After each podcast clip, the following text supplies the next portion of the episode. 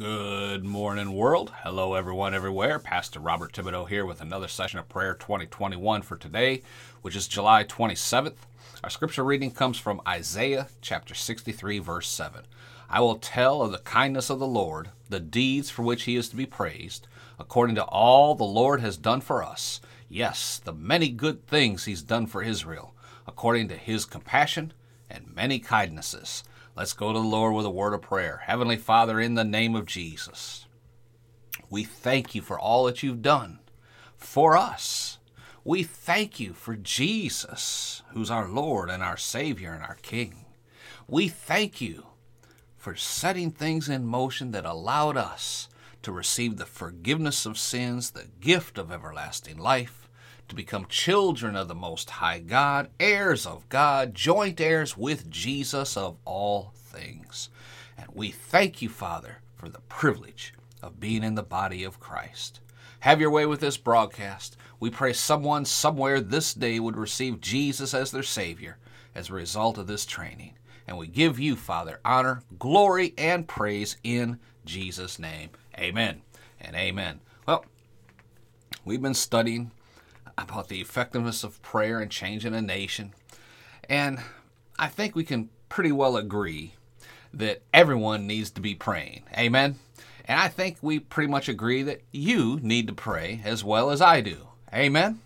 Now, did you know there are explicit instructions the Apostle Paul has given us concerning how we pray?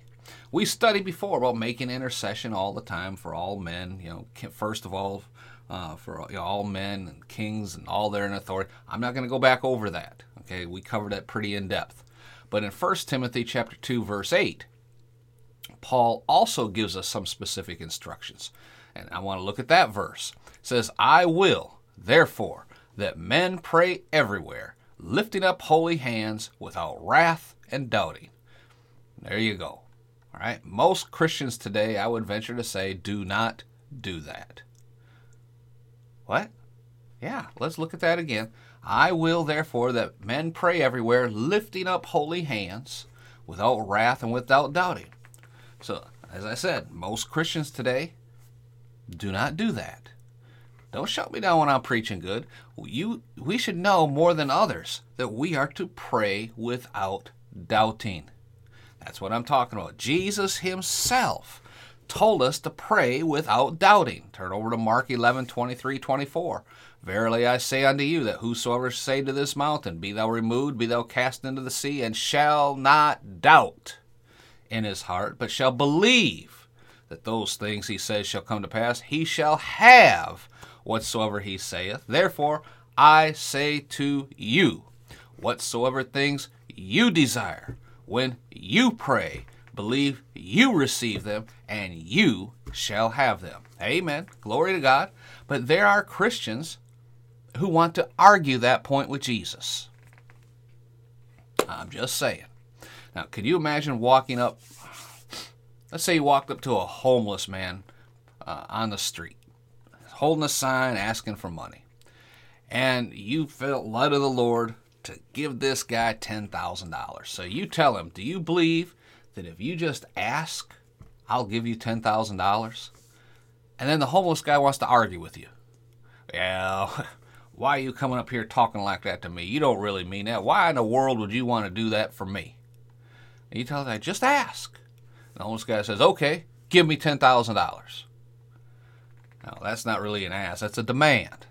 And hello, how many people pray to God that way. But you're merciful, you're grace, full of grace. So you turn around to go to get money out of your car.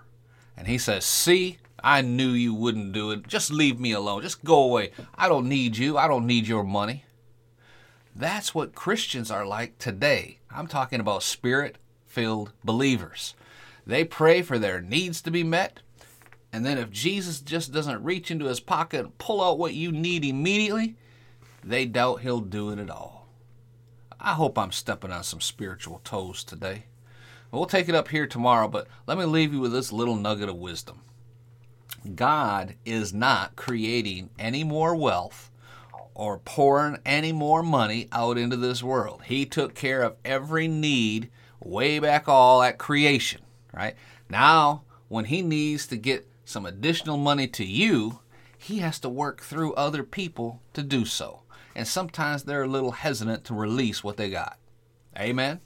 Just like, you know, you, you went to the car to get the money for the homeless guy, Jesus has to go find a willing and able believer who is willing and able to get the money to you. And it may take some time to do so. It could be a couple hours, a couple days. In some cases, I've had testimonies of a couple years, right? But he can find someone who will do it immediately, and, and I've seen that happen. Then that's just icing on the cake. But as we will study and as we've studied in the past, when you ask for your prayer to be answered, that it takes faith to receive it. And faith is that period of time between the amen and the there it is. That's what's called faith. And Jesus said, Do not doubt in your heart what you ask for you're going to receive. Do not doubt it. You just thank God for the answer. And we're going to be covering more on this later. We're way over time already for today. Amen.